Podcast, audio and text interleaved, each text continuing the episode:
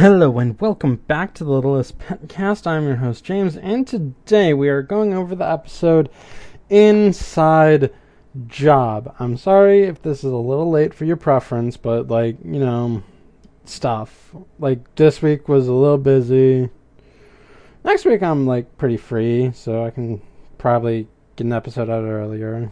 But whatever, we'll figure it out. Uh, so at school, uh, Blythe is getting a bottle of water from the vending machine. And one thing I noticed this time is that either Blythe has like silver dollars or water costs a quarter here. Either way, she puts like a, you know, silver E uh, coin in the coin thing. So whatever. I'd imagine it would have to be a silver dollar because this is like New York, presumably, unless like downtown city just broke off and became its own state. But even still, it's like still adjacent to New York City. I'm not sure like the greater New York metropolitan area has like lower like that much lower prices for things. I don't know. So whatever. That's not that's not the point of the water bottle. The point of the water bottle is that when she gets her bottle, it's like bendy and not at all, you know, like solid, I guess. I don't know. It like bends, it can like wobble. It's not great. When Blythe tries to open it, uh like the water bottle just explodes on her and like all of the water just gets all over her. And so she approaches the delivery person who has a stack of these bottles and asks, "Hey, what's up with these like crappy water bottles?" And the delivery person explains that the school switched suppliers and that this is the new water for a while when Blythe asks how long is a while, the delivery person says 58 years. And Blythe is like upset about this, but the delivery person says it's not so bad. You'll get used to it. Then every day will start to feel the same. And that is like really unexpected in this show. Like like I know some kids shows have like some like like a Squidward type, even like Squidward's a main character of SpongeBob. But in this show, aimed at a I I don't know if it's even a younger audience. Hmm. Now now I'm thinking is this for a younger audience or am I just discrediting it because you don't usually see this in like stuff that's aimed at young girls? Like I don't know. I guess SpongeBob is also kind of gender neutral in a sense. I don't know. This is perplexing to me. Is it? I think it is just. Hmm. Now I don't know. Like, I was gonna say this is for a younger audience than SpongeBob, but then I thought, is it? Because, like, well, I don't, I don't know. I mean, I guess SpongeBob is like more all ages. I guess I don't know. Man, this is weird. This is a weird, weird rant I'm stumbling into. Like, I don't know what's up. I need to think about this for a second. Okay. After some thinking and some research, which I'll get into later. I'm still. I might have found an answer. I'm not sure. So, like, I think SpongeBob is more of a general audience thing. Uh, this show is more aimed at a younger audience, but like its sister show, My Little Pony, I guess. Uh, some older audience members do watch it. but here's the thing when I started watching MLP, like, I was watching it for its simplicity because it was just like simple and easy and not really that complicated. However, as it marched on, it got more complicated. And, you know, because, like, the audience grows with the show, I guess. And they want to, like, see it through, I think. S- some, some would. You would think they would, but, like, that, that doesn't matter. So maybe there's that. I don't know, because, like, I guess SpongeBob really is just like an outside case. I would like consider other shows aimed at younger audiences more younger than they are for us now, but even then it's whatever. It's really confusing. So what I would say is that this show is originally meant for young girls between the ages of like five and ten, I guess. And then, like, if that's the beginning dynamic, then, like, at this point, they would be seven to 12. So maybe that's fine. Why am I, um, going into this line as much as I am? I don't know. Like, oh, the the research I said I did. Um, I guess, like, it's really more of an example of how MLP has grown with its audience, and this is sort of doing that as well with that line. I just didn't expect it too much. Is my thing, but like whatever. You know what? I said I said I would get to it, and I'll I'm already this deep into this rant. So I might as well delay talking about the episode more and talk about like the example I found. So so this airs aired alongside uh, MLP and this episode aired the same day that like uh, it ain't easy being Breezies aired and the moral of that episode was like the kindest thing that you can do for somebody sometimes is to let them go. And that's that's a more mature message. So maybe there's that. I don't know. I'm I've confused myself even. So like I said, generally this is aimed at a more younger audience and I just kind of didn't expect that, but it is kind of that in a sense, because, like, I don't know, even shows aimed at a younger audience can do that sometimes, and I don't know. I just, I wasn't expecting it because I wasn't used to it in, like, programming for girls, exactly. Because, like, really, most of the stuff I know that was girl based at the time I was growing up was like kind of shallow in my opinion. I don't know. I might need to look back on some of them. I might not. I don't know. I just wasn't that interested in them, but that would make sense because I was a boy, not a girl, and it's like, whatever. Alright, this is future James here after listening back to this. I realized I I did enjoy some programming that was more aimed at girls when I was younger and I mean I do now as well, but more when I was younger too. Like that's more the point I'm trying to make here.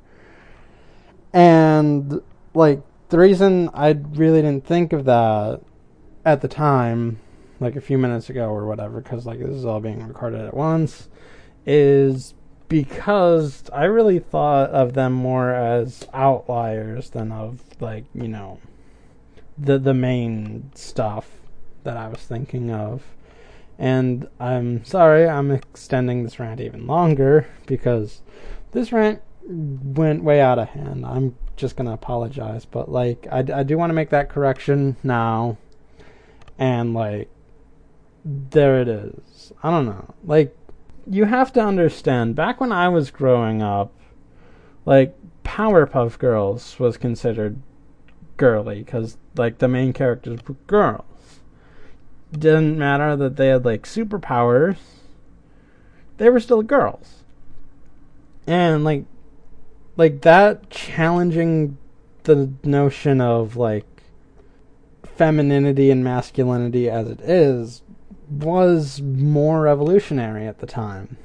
And like it's it's a good show and I will maintain it's a good show and I have maintained it's a good show for for a long time, but like like t- times were different then than they are now.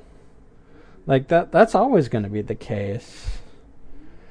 Anyway, sorry for this correction, but I'm going to get back to where I was in the rant uh, now. So I will see you then, I guess. I don't know.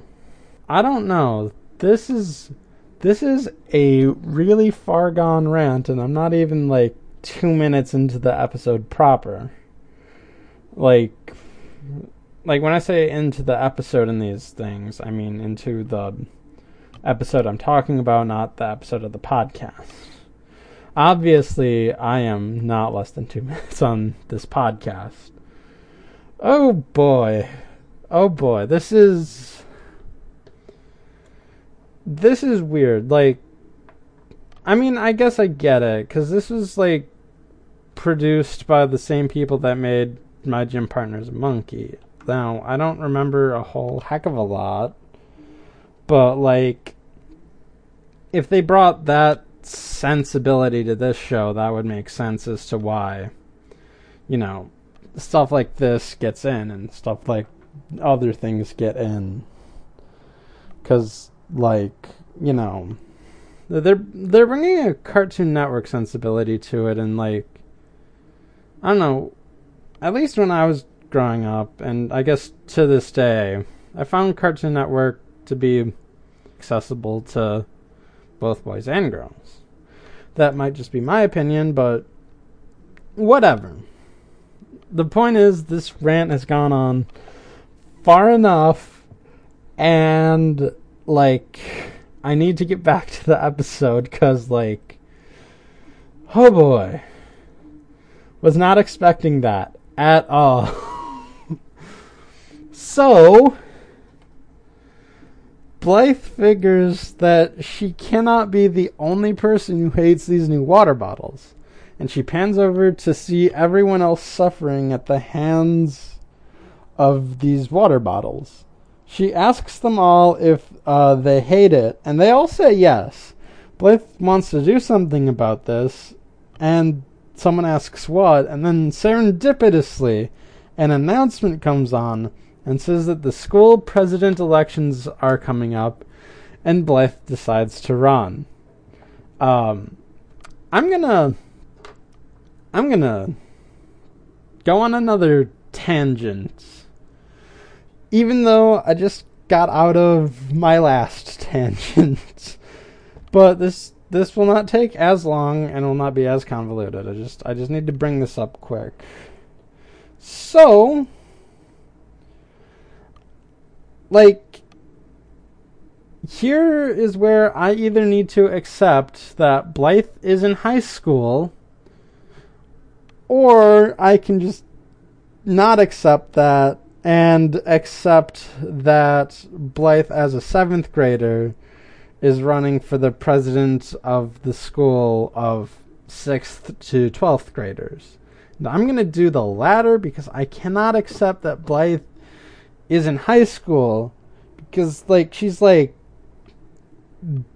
maybe like 311 if I had to guess. It it just looks like a lot of the class looks like they're taller and older and have proper jobs as opposed to like this quid pro quo job you have, Blythe. Like, I mean, one of them works at an ice cream place. That's that's no small beans. Like you you have to apply there. You can't you can't get in there because you saved the ice cream store because ice cream stores don't need saving, Blythe. I am I am making this tangent longer than it needs to be. Oh boy. I, I hope you like Ranty episodes because apparently this one's going to be one of them. Even though the notes itself are shorter than usual episodes. okay. So, yeah, I'm just gonna accept that, like, a seventh grader is running for president of a 6 through 12 school. That's that's not as weird to me. You know? So, so after after the theme song, Blythe meets with Youngmi, Sue, and Jasper about her campaign strategy. And they talk about like the issues and stuff. And Jasper says that since she's running unopposed, she'll be fine. But like the always sunny credits uh, would suggest, Blythe is not running unopposed. Do do do do do do do. I I just I love that gag. that is such a good gag. And I love it. Okay. So she's not running unopposed because the Biskits are running. And like uh, the way they do it is actually kind of funny. Like, they say we have good news and bad news. They say the bad news is we're running against you. And they say the good news is we lied. There's no good news. And they high five each other. And it's kind of funny. Okay. So Blythe asks why. And they say it's because we hate you. And we are your nemesises. But they trip on the word nemesises because it is a weird word, and according to um, spell check, it's not even a word. But how would you say multiple nemesis is? Like more than one nemesis. How would you say that? Nemesi? Nemesis? No, there's a there's a difference. Like the i suffix comes from like Latin. So if nemesis has a basis in Latin, which it probably does. I'm actually gonna look that up. Hold on. So, nemesis is actually a Greek word, but it sort of is. Uh, I wouldn't say it's close to Latin. It has some of some similar-ish rules to Latin, but like whatever. I also learned that the plural of nemesis is nemesis, which is where it would be different. It wouldn't be nemesi because that's more Latin, and if you want to get real specific, Latin second declension. But uh, this word came much later in the Greek language than when Latin was still being very commonly used. Like I think like the height of Latin proper in everyday language was like during the Roman Empire before Latin broke off into all of the other Romance languages. Man, this episode is full of unexpected rants. So, anyway, Blythe informs them that the office is only meant for one person, but the Biskits had their team of lawyers go through the paperwork and they didn't find anything saying the office can't be shared by two people. So, this is evil Air Bud scenario we're going through. I say evil because the Biskits are evil. Air, Air, there's no such thing as an evil Air Bud because Air Bud's a dog and all dogs are the best dog, as I have learned. Anyway, they also say it's like a two for one sale, which is their favorite kind of sale, of course. So the Biskits want to get it over with, but Blythe and company inform them that that's not how it works. You need to like campaign, hang posters, uh, like have a debate, and talk about stuff, you know.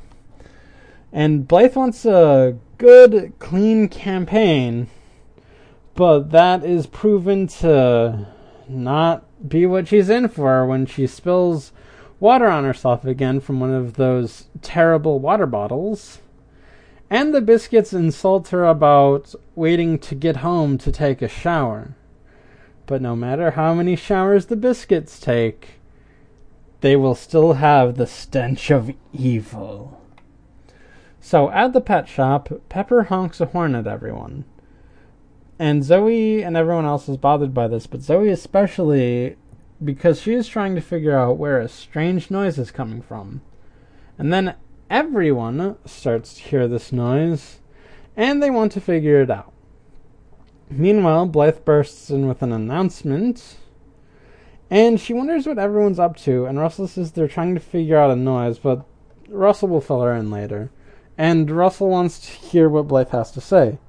Blythe says she's running for student president. Russell asks if she has hired a hedgehog campaign manager yet, and Blythe says no and is wondering if he knows anyone.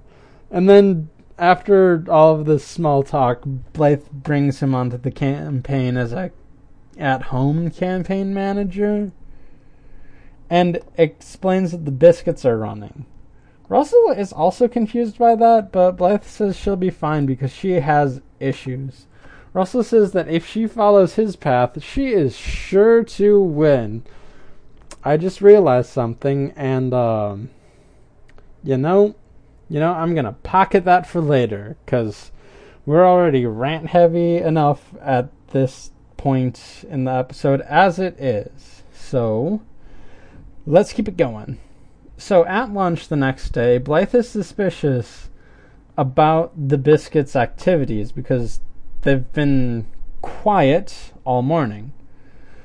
But then the principal, who did announce his name at the beginning, but since uh, I am using not Netflix now, I didn't have the option of turning on captions, so I could not catch the principal's name.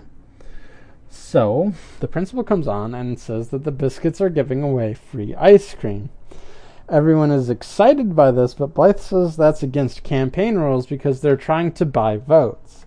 Now, Francois explains that they haven't submitted their paperwork to be candidates yet. And then Sue goes on to explain that this is technically legal. And Sue, Youngmi, and Jasper eat the ice cream, which is actually gelato, and enjoy it. Now, this is a rant I did have pre baked for this episode, but but it doesn't excuse the amount of rants that I have already went on. So I really, really hope you like rant heavy episodes of this podcast because, like, it got ranty fast.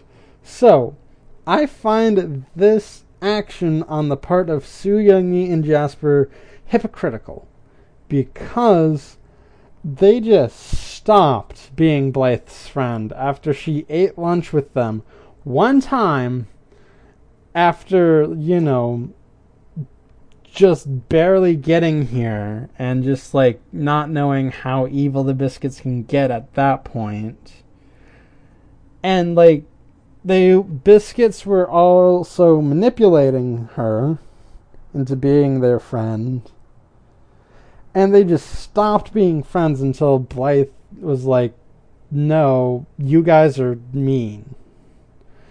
Now, they're doing the same manipulative like behavior again by offering like something good to eat and like weird pie in the sky stuff and this time Sue Youngmi and Jasper are falling for it. But like like it's worse on their front cuz they've had to deal with the Biskits for most of their lives at this point. I I don't I don't even want to imagine the Biskits as babies hanging out with other babies because I don't think they did that. I really don't. But like preschool and onward, maybe. Probably elementary school, and yeah, since this is middle school, it's middle school. But like, whatever. Still, Blythe is a nice person and does not call them out on this even though this is political, which like has an even deeper stench to it than just like wanting people to like you. This is wanting people to like you to gain power. Or power, I guess. I don't know. Cuz like cuz I'm thinking of that one episode of Sabrina the Teenage Witch. I started watching that. And like where her best friend like won the votes thanks to Sabrina and her magic, but learned that the school president doesn't have that much power. So maybe it's different. I don't know. Still, Blythe is a nice enough person to overlook this uh, hypocrisy and just like you know accept them as still being her friend. Like she could have turned on them but she didn't. Because you know she's she's just that nice. Anyway so blythe asks the school about the issues but they are ignoring her. The Biskits then come in and announce their candidacy to everyone, and they are quite literally eating it up along with the gelato. Except Blythe. Blythe is not eating the gelato. And Brittany asks for it, and Blythe gives it to her. So the pets are really starting to get annoyed with the sound. Russell says to try not to let it get them down, and Pepper and Zoe argue if the sound is a hum or a buzz. Russell meets with Blythe in her room, and Blythe just got done with some posters for the campaign. Blythe informs Russell about what happened, and Russell calls the tactic barbaric but effective. Russell says that to retaliate, uh, you should talk during dessert tomorrow for lunch tomorrow so that the students will associate what she says with something sweet. So, the next day, Blythe attempts to do this, and the dessert is supposed to be chocolate cake. However, it is not. It is this weird green blob thing. And so Blythe confronts the Biskits because she rightfully thinks that they did something fishy to, you know, bring about this horror of a dessert. Because it's just as much of a horror as they are. And the Biskits explain that their dad hired some actual campaign advisors, and they thought she would try this stunt. So they retaliated. So we seed the campaign staff, and they act more like spies than actual campaign staff.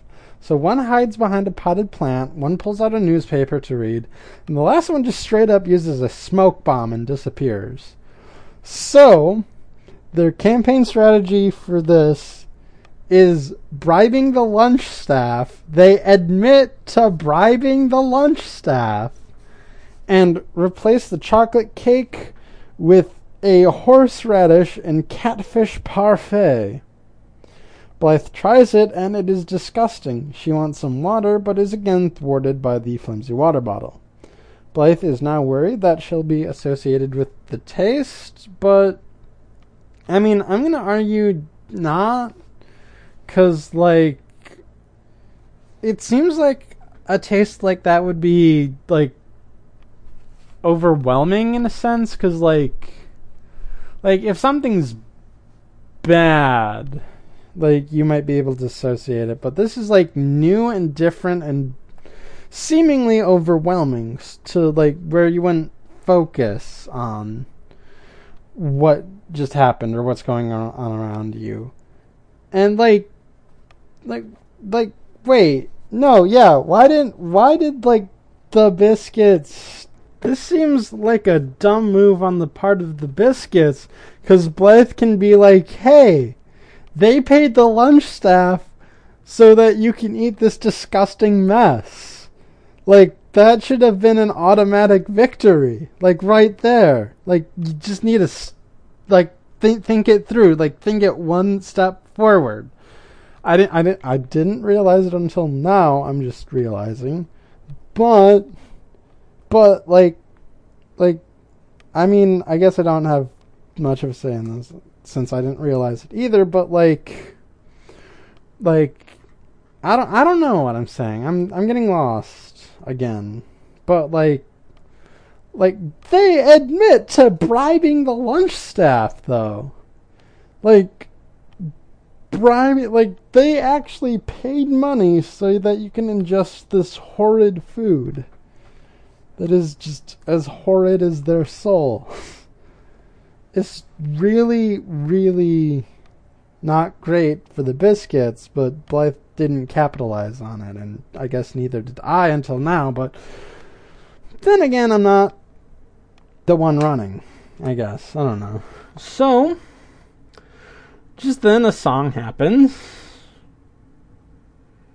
And it's like a campaign song about how you must vote for the Biskits, and they use the word must and like the visuals and lyrics are like very manipulative and like wanting to conquer the world through like power. Just like it's a big show of power. Like like basically if you don't like us tough cuz we're in charge and we should be in charge and stuff like that. It's just so so like right there. It is so they want to rule the world. It is so weird and like very on the nose. And they also go out of their way to upstage Blythe at every turn during the song. Just every turn. I get that they're competing, but this seems very totalitarian in my honest opinion. So back at the pet shop, Zoe Pepper and Penny Ling are yelling at each other because they can't stand the noise. Minka also comes in yelling. Then they see Sunil, and Sunil doesn't seem to be bothered by the noise, and they think he's being zen.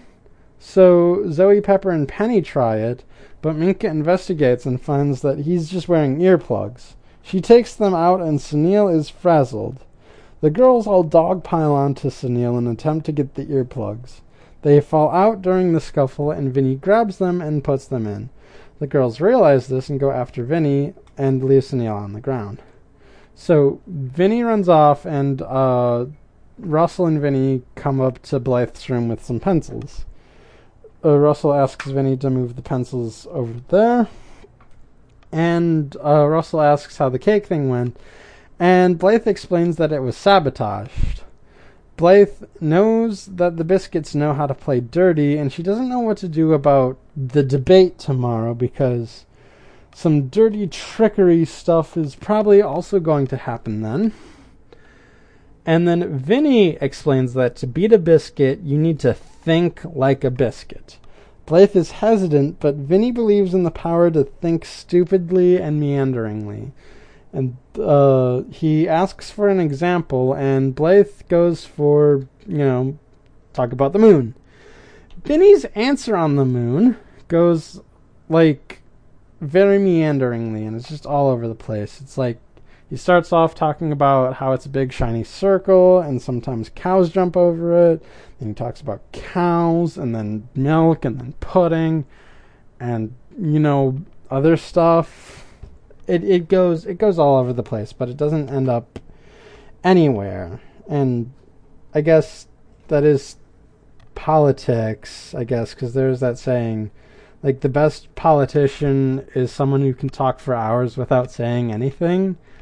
And that is an amusing quote, and I guess you know that applies here, especially to like, you know, beat someone who's totalitarian because if they're if they're not at a state where like it's totalitarian yet, you gotta you gotta out total them, I guess. At least to get power to prevent the totalitarianism. Politics is weird, but interesting. I find it interesting anyway. Also, just as long as we're talking about politics this episode, please go vote. I'm gonna I'm gonna release another reminder once all of the primaries are done, except for whatever, I'll get into that. But while we're talking about politics now, just just just vote, please. Anyway, Russell comments on how weird that is and then asks Blythe to keep the course. But Blythe is more distracted by Vinnie uh, using a pencil to scratch his armpits. Like, Russell pulls them away and then smells it and is like, ew. Because, like, yeah, oh god. I just, I just imagined what that would smell like and that does not smell good. So, at the debate, uh, Blythe begins because she won the coin toss and uh, I, I just love this line. Whittany turns to Brittany and uh, says that it kind of stinks because they got their double sided coin in, but Blythe called heads first. And then uh, I just I just find that amusing because it's like like you're awful, but you're also stupid, and I love that. And uh, so Blythe presses on with actual issues on her debate, and Sue Youngmee and Jasper cheer for her. And I guess Blythe forgave them because she's forgiving. So the Biskits hijack the one stand they have for a two sided debate, which is really weird and begin biscuiting all over by promising faux fur lined lockers, a gossip column in the school newspaper, which is a terrible idea. It is a terrible idea. But they're all middle schoolers and high schools, so they don't know better. But, like, shouldn't there be a teacher that runs the school newspaper? Are they. Wow, they are really gunning for that whole totalitarianism thing like they they want to control the school newspaper, the school lockers. They just want they just want control. I mean, I guess they're used to control because they're they're the worst type of rich people, and they just want to extend that level of control to as much as possible. I guess. Oh boy, they are they are not good. So their final promise is to make the gym uniforms 90% cuter. And then they bring it on home with their slogan of 241. And Blythe tries to voice her rebuttal, but she is pushed down by the Biskits. Now, Blythe remembers what Vinnie says, and just like that snaps into biscuit mode and upstages the Biskits by being even biscuitier, but you know, pure. And we get into that. And she promises to make the gym uniforms a hundred percent cuter. And then she goes on to say that two is too many and that one is fun. And everyone is taking to this approach. Like that. The Biskits have been campaigning like this like all week I guess. But Blythe like does this in an instant and like takes control of all of the votes mostly, I guess. I don't know. So, the Biskits are upset that she is out biscuiting them. And Sue Youngmee, and Jasper are concerned, but they shouldn't. They really shouldn't but I mean, I guess they wouldn't know because I don't know if Blythe knows. But the reason Blythe was able to just tap into this biscuity energy and like campaign like no tomorrow using this strategy is because she has biscuit energy in her. Purified biscuit energy. She's she's not getting lost in the delusional evil of it all. She is just absorbing their power and blasting it back out for good purposes. And it is so great that like she can just do that and be better at the Biskits than our own game. Now, I said that purified biscuit only comes out when someone's being truly evil and you know, suppressing dissent in a political field is truly evil. So, Blythe going from zero to biscuit, just like that, is just great. And, like, you know, really helpful for the betterment of the school. So, at the pet shop, everyone is going crazy over the noise in the pet shop. And the scene has this horror movie vibe to it. Like Minka even does the exorcist head spin like twice. Which is really really creepy. It's probably even creepier than it was in The Exorcist cuz in like The Exorcist it is just um you know her being possessed by a demon. And this, she's just being assaulted with a pervasive noise. She's not being possessed by a demon. She can just do that. And that is creepy. Like, just creepy. But whatever. Russell tries to find a quiet place, and he thinks that it is against the wall, but Penny warns him that it's louder over there. Zoe says she's right, and Pepper asks Zoe if she can find the cause. Zoe finds a nail in the wall and removes it to stop the noise. So I guess the noise is coming from in the wall and just vibrating from the nail. I guess, if that makes sense. I think it does. Makes more sense than like half of the stuff I talked about this episode, if I'm being completely honest, but whatever. So then the wall spills out something and everyone freaks out. Russell investigates and determines that it's honey and they have bees. Russell then freaks out because he realizes what bees are. And Zoe goes to get Mrs. Twombly. Uh, she rushes out to the store and then barks. Mrs. Twombly wonders what Zoe's barking is about and makes a Timmy in a well joke.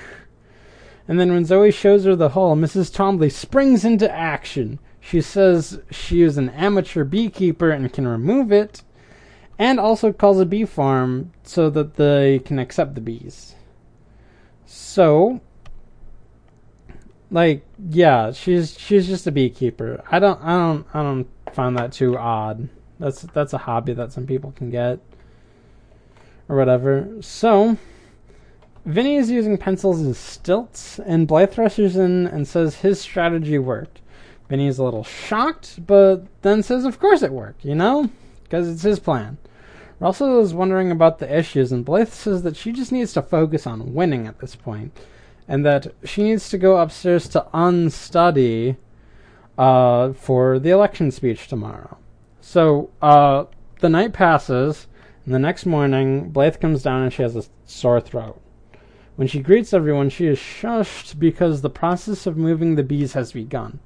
She approaches the beekeeper that we know is Mrs. Twombly, but she doesn't know is Mrs. Twombly, so it's dramatic irony, so whatever. Blythe is very confused about Mrs. T being a beekeeper, but Mrs. Twombly is more concerned with Blythe's voice because it's shot. She says that some honey and lemon water will do the trick. Uh, Twombly wonders if the bees will let Blythe use their honey, and Blythe says she'll just ask, and Mrs. Twombly just kind of blows that off. So she goes to ask the bees, and the bees resemble the main seven pets of the pet shop. They let her have the honey. Blythe's like, you look familiar. And then it's weird. But then Blythe leaves because she doesn't want to be late. Um, so Sunil sees the Sunil bee and faints, and the Sunil bee then faints as well, and Russell and the Russell bee just kind of shake their head. It is a very surreal scene. It's this whole thing is just a little surreal. And that is just after the horror thing that just happened too, because that is also a bit surreal. So anyway, uh, Mrs. Twombly rushes to the school with the honey in an effort to save Blythe's voice because she forgot to take the honey. Russell and Vinnie argue over campaign strategy and who should guide Blythe to victory. Now, I will point out, nope, no, I'm still pocketing that. I'm going to pocket that until we get to the reveal. Anyway, the big speech is happening, and Blythe's voice is still shot. And Blythe wants a bottle of water, but the Biskits have entire boxes of water just stacked up and, you know, in front of them. Just all of the water. Very totalitarian of them. So uh, Blythe leaves to get some water, but finds the vending machine empty. She then sees the delivery person, and hopes to catch him. She gets outside and asks for a bottle, and he's like, Told you you'd get used to it, and hands her a bottle. Blythe sees something on the truck and takes a photo. Bum bum bum. Mrs. Twombly then rushes in with the honey, and Blythe has some, and her throat is clear. She then thanks Mrs. Twombly for being concerned and giving her the honey.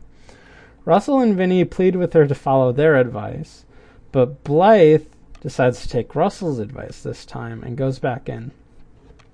Blythe begins her speech by apologizing and promised to go back to what her campaign was all about. And she says she also found the reason the Biskits were campaigning in the first place. So the photo she took was a photo of a logo that says Biskit Enterprises non biodegradable water bottles. And they were running to keep those bottles in. So they were essentially running to make a profit out of all of this. And the students are mad. Now, I'm to I'm to pull up a few things that I've kept pocketed I think the first thing that I said I kept pocketed will come out first because you know you're anticipating that a little more. Anyway, um, so I do want to point out that Russell's campaign strategy only worked when Blythe had some ammunition to like back it up. Like Vinnie is the better campaigner when it comes to campaigning against the Biskits. But like when when you have something that will like just discredit your opponent entirely, like Russell is the better campaigner because like like you focus on the issues and the the issue is about the other candidates, then you get you know something, but you can't focus on the issue if like someone keeps detracting from the issue. So, in a sense, Russell is again full of himself and thinks more highly of himself than he probably should. Which, I mean, yeah, it's, it's not the best character trait to have, but like, it makes for an interesting character in Russell, and I, I don't want to say he's like bad, he's just like full of himself at times, and that's interesting. So the other thing that I've kept in my pocket is uh, why the delivery driver seems to be a depressed nihilist.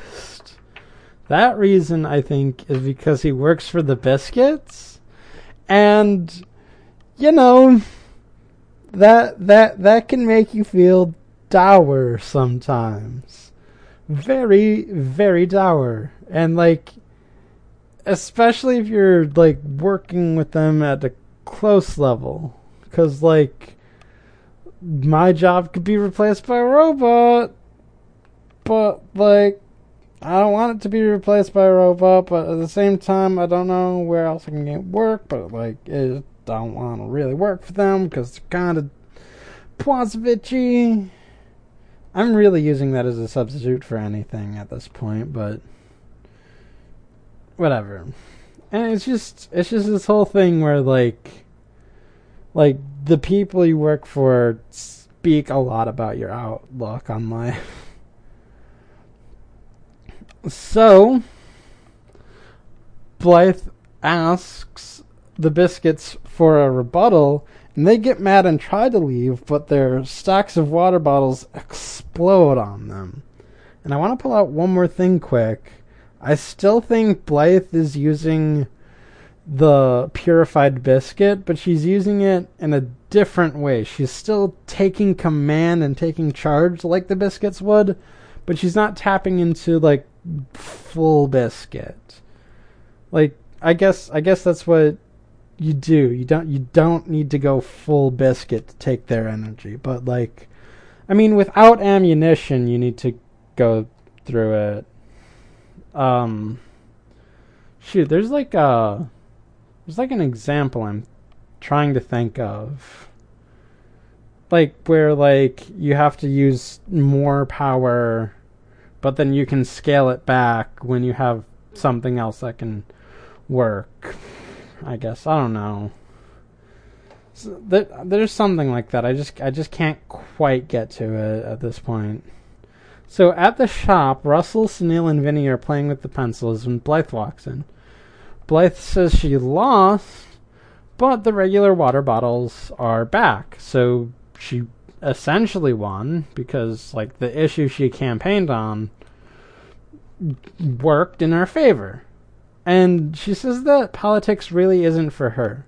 And, I mean, the Biskits didn't win either, but like, like, I would argue that politics might be for Blythe if she wasn't campaigning against like totalitarian dictators because like they they will do anything for power and like like if you're not sharp enough you can get lost and stoop exactly to their level.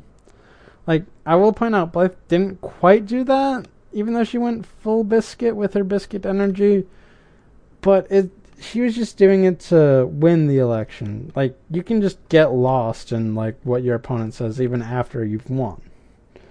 I think I think our current president is a good example of that. Anyway, so uh, if she didn't win and the Biskits didn't win, who won?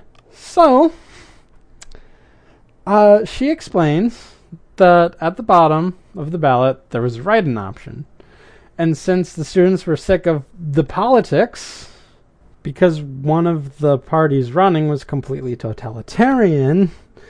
And, you know, that will get you sick of any politics, regardless of how pure the intentions are of the other side. Uh, they wrote in reboot election, and and in a in a in a twist that'll just make your head explode. Reboot Election is the name of a recent exchange student, and they won the school presidency. Just, just because their name is that. That's that is dumb. Like it's kind of I hmm I don't know if I can say it's racist because like it's it's certainly like linguistic is because like they're not English, obviously. Like they wouldn't they wouldn't name their child reboot and have the last name of election, but like I don't know if it's entirely it's weird cuz like like we we don't know where this exchange student is from. Like I even looked up foreign words that kind of sound like reboot, but I couldn't find anything. And it's just like weird that like like this happens. And it's just weird. And I've always thought it was weird and kind of racist if they are not white, but like even if they're white whitish, I don't know. This is this is just uh, like one of like the most head spinny things I've seen in the show. So Blythe leaves to go to her room, and Vinnie sneezes and a pencil comes out, and Russell is disgusted by that. And there we end the episode. Now, now this episode, you know, it's a, it's a, it's a pretty alright episode. Like, we're we're winding down on like how weird and inane and stuff it got from the last two episodes, but there's still some of that in here. And uh yeah, it's it's a pretty decent episode even if there's not a lot of focus on the pets exactly. But I mean they're there. You can have them if you want, but like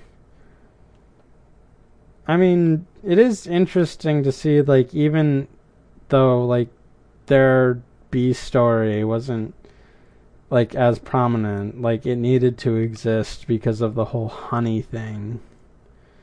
And you know, it's it's just a pretty alright episode. You know, and for whatever reason I found myself going on a bunch of rants throughout describing it to you.